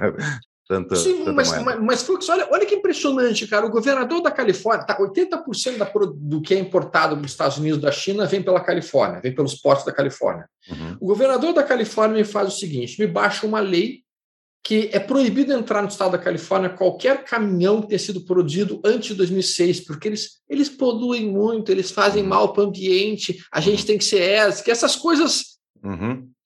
Aí ele proíbe. Baboseira. Essa é a baboseira. 70% é deslocado dos portos para o resto do país por caminhões. Para piorar a situação, quase 85% dos caminhões americanos foram produzidos antes de 2006. Então, o que, que, o, que, o, que, que o governador me fez? Ele impediu que 85% dos caminhões americanos entrassem no estado da Califórnia para pegar o que está sendo descarregado nos portos e escoar o resto do país. Aí tu entende por que, que falta tinta em Miami. Uhum, uhum. Aí tu entende por que, que uma privada em Miami está custando 800 dólares. Uhum. Faz muito sentido mesmo. Uh, História, a gente tem perguntas de patrões aqui, que são patrões que são nossos apoiadores que pagam um valorzinho a mais, podem fazer perguntas para os nossos convidados. Aqui a pergunta do Arthur Weiler. Momento, patrão, pergunta. A atual guerra na Ucrânia desencadeou uma série de bloqueios contra a Rússia para prejudicá-la financeiramente.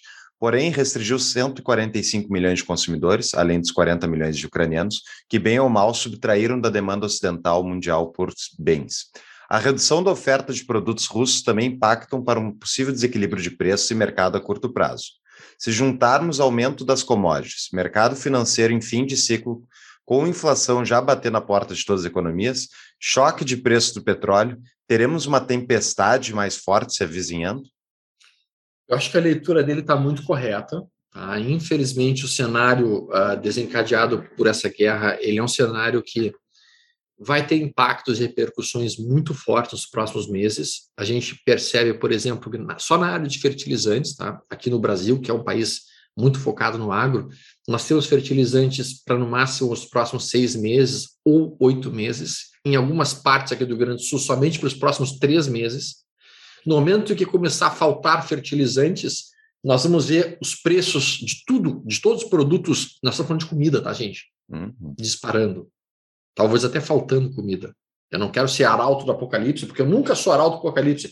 Eu sempre sou um cara eminentemente otimista. Uhum. Mas com essa situação atual, sim, nós estamos vendo um, um, um, desabastecimento de uma série de produtos que são fundamentais para o bom andamento da economia. Então, nós estamos falando dos fertilizantes, mas não é só a questão dos fertilizantes. Também nós temos que pensar em outros aspectos, como o próprio, como o próprio gás para a Europa, né, que também teve um gargalo na distribuição do gás para a Europa agora, durante a situação uh, que a Europa é, infelizmente, muito dependente da Rússia nesse cenário. Essa guerra, é infeliz... ela não vai terminar tão cedo, tá, Fux? Eu vou explicar um pouquinho com porque ah, quem não é da Ucrânia ou quem nunca, uh, quem nunca estudou muito a história da Ucrânia não entende por que, que os ucranianos estão tentando resistir tanto à Rússia. Eu vou dar um rápido overview para vocês, porque meu pai veio de lá. Tá? A família do meu pai morava na Ucrânia.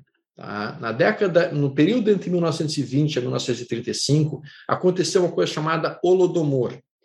O Holodomor, basicamente, foi, também conhecido como a Morte Branca, foi uma determinação do Stalin de que toda a comida produzida na Ucrânia deveria ser exportada para o resto da União Soviética, não ficando nem um grama de trigo produzido ali. E a Ucrânia era o celeiro da União Soviética. Em resumo, naquele período que foi decretado o Holodomor, 15 milhões de ucranianos morreram de fome. Fome, não tinham o que comer. No final do Holodomor, bateram na casa lá do meu, do meu avô e disseram o seguinte: a polícia, a KGB chegou e falou o seguinte: olha, se você entregar um corpo, nós entregamos um pedaço de pão. O que, que eles estavam sugerindo para isso?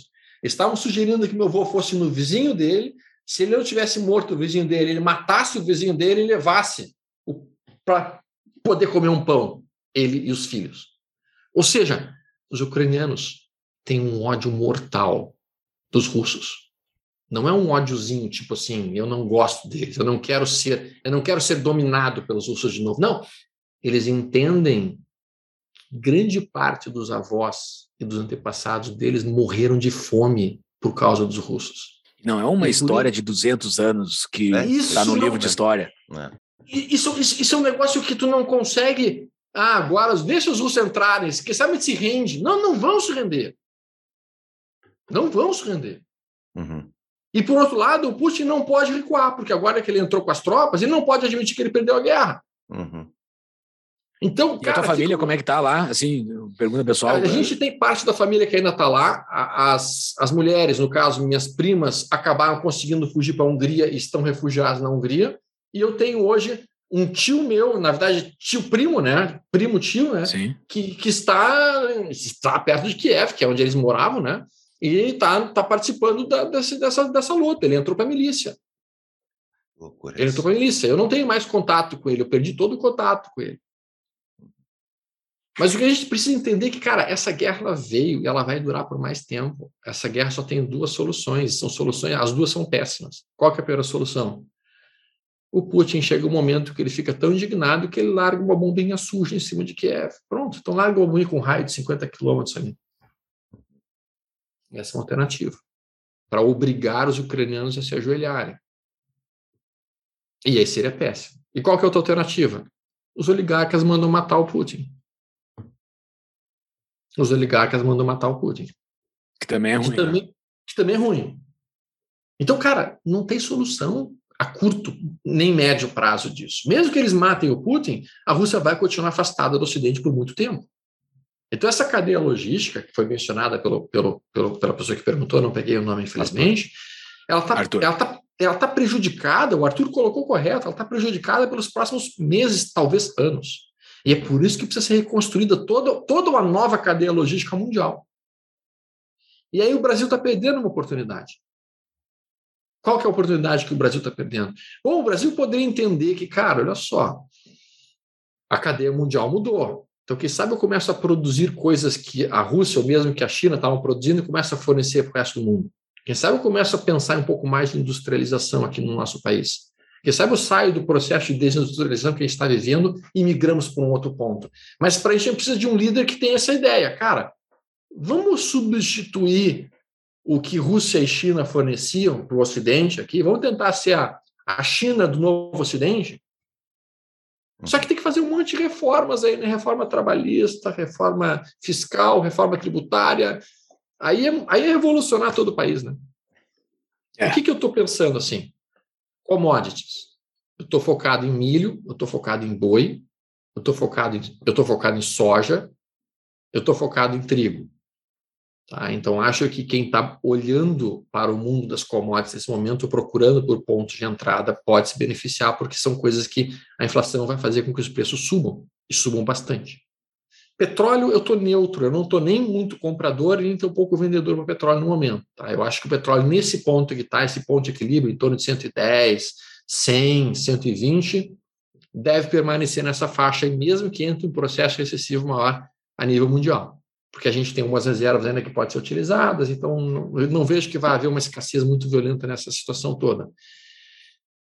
Semicondutores, para mim, é, é, setor, setor forte que a gente tem que estar olhando. Uh, alternativas de energia também são setores que me atraem nesse momento, energia elétrica, sem dúvida alguma, que é um setor defensivo, aqui no Brasil especificamente, pagam bons dividendos. E. Um, não estou pesadamente alocado em renda variável no momento. Eu entendo que no atual cenário, com uma taxa de juros que nós estamos oferecendo de quase 13% pré-fixados ao, ao ano, começa a ficar realmente muito interessante olhar para essas taxas de juros mais longas que tem aqui no Brasil.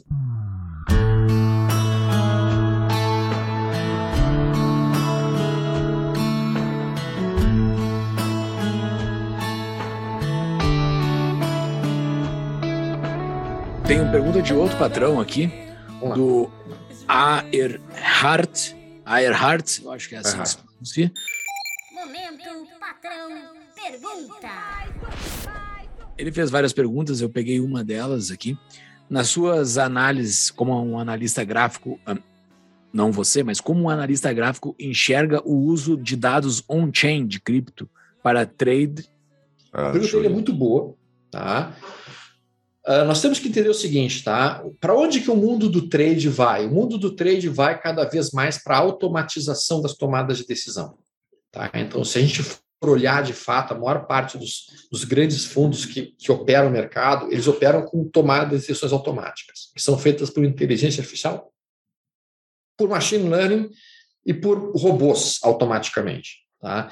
E dentro do conceito de robôs e dentro do conceito de avanços tecnológicos, a blockchain vem para trazer uma série de coisas. Por exemplo, tokenização de ações.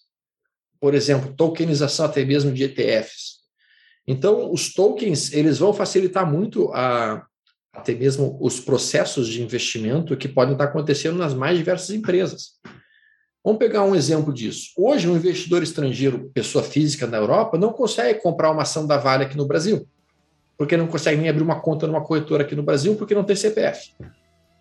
Então, se tivesse um token de Vale, ele poderia comprar um token de Vale numa exchange. Então, a tokenização uh, de vários ativos do mercado financeiro uh, literalmente traz uma democracia, uma liberdade muito maior do que, que nós estamos observando até o momento. Então, acho que isso já ajuda a responder um pouco a pergunta do Erhard. Uh, é uma pergunta que isso, isso, isso vai continuar acontecendo cada vez mais se a gente começar a falar de DeFi, por exemplo, de suas finanças descentralizadas, isso, isso realmente abre todo um mundo novo que a gente teria que gastar mais uns dois ou três programas aqui para conversar a respeito. Vai longe. I'm still living in the eye of the storm.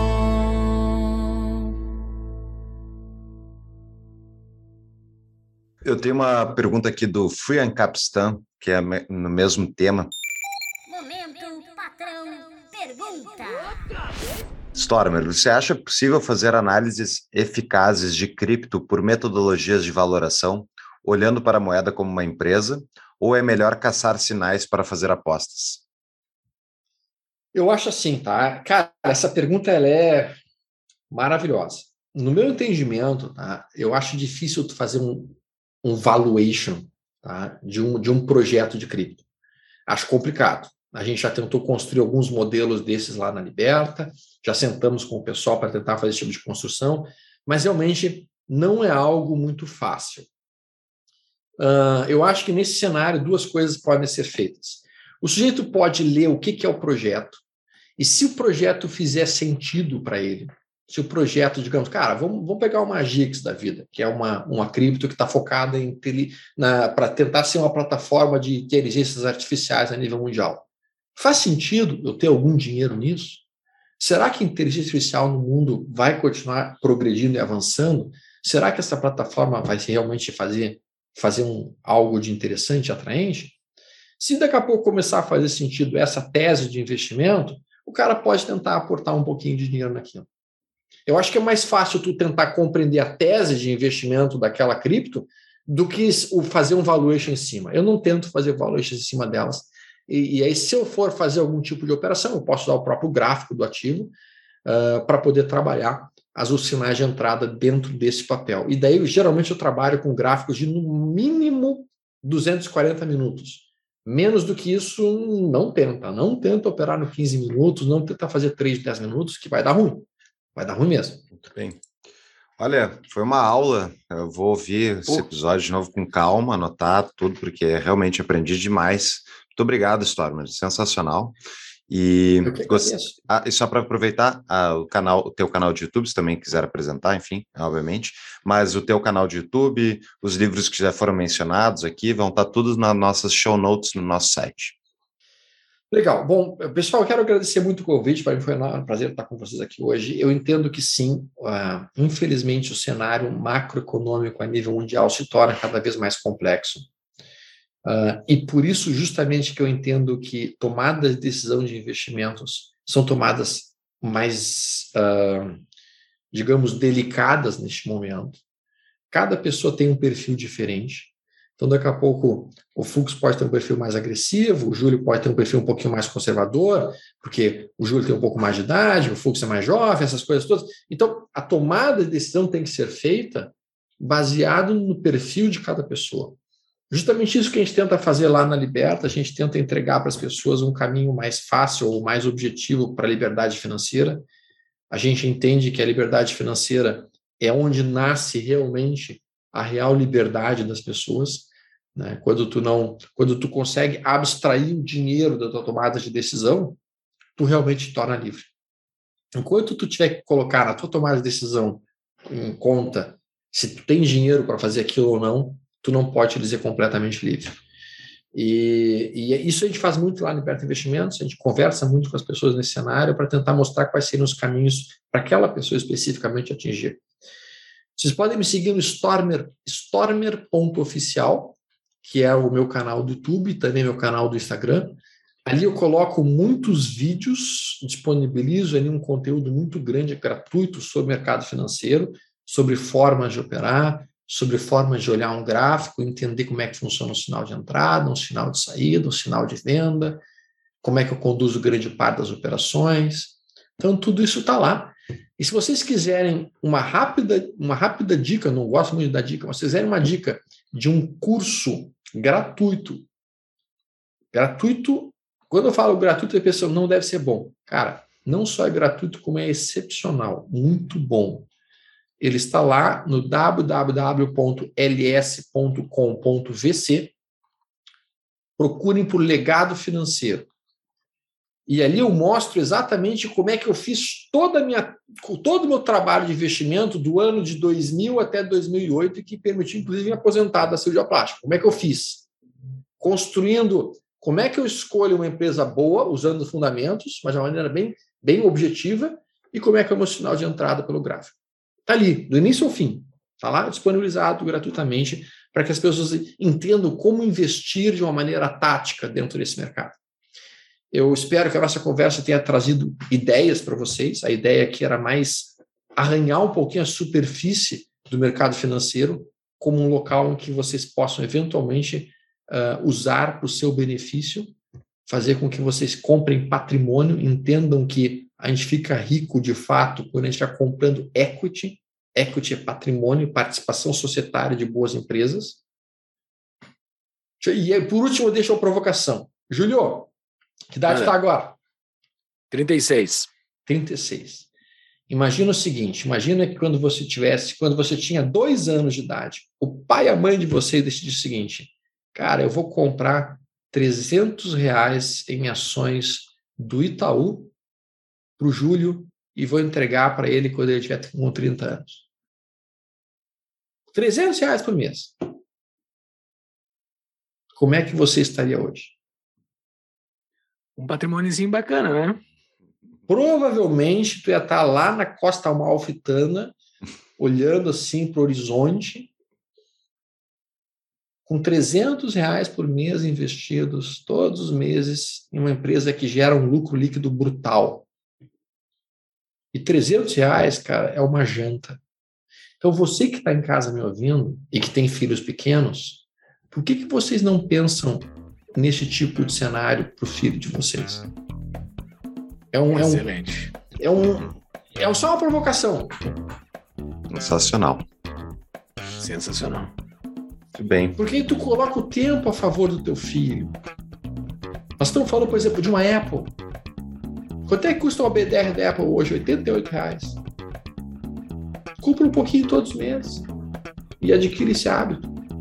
Uma Google, uma BDR de Google, 89 reais. Eu gosto de provocar as pessoas porque no momento que a gente começa a provocá-las, elas começam a pensar e ver as coisas fora da caixa. Muito obrigado, Excelente. Júlio. Muito obrigado, Fux. Muito obrigado, Storm. Que Até baita papo. Hum? Até a próxima, Stormer.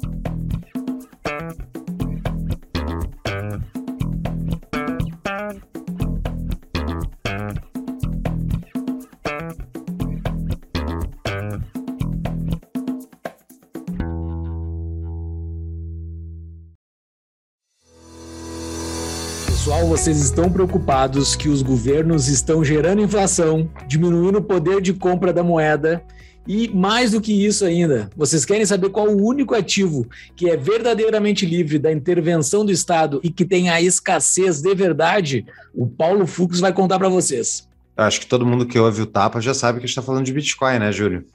Provavelmente. Mas Bitcoin é difícil de entender no início, porque é uma coisa realmente extraordinária, a quantidade de conhecimento diferente que está embutido dentro dessa moedinha mágica da internet. E caso você tenha interesse justamente em conhecer mais estratégias de investimentos, como é que é o ciclo de mercado do produto, como é que funciona a declaração para o leão, que é muito importante. Então, para tudo isso, eu, junto com um colega, criei a Concierge Bitcoin é uma empresa, o objetivo dela é ajudar as pessoas que não conhecem o ativo a comprar e manter de forma segura ele, Júlio, que é muito importante não perder as suas chaves, né? A chave do cofre. Então, tudo isso mais um pouco a gente ensina no Concierge Bitcoin.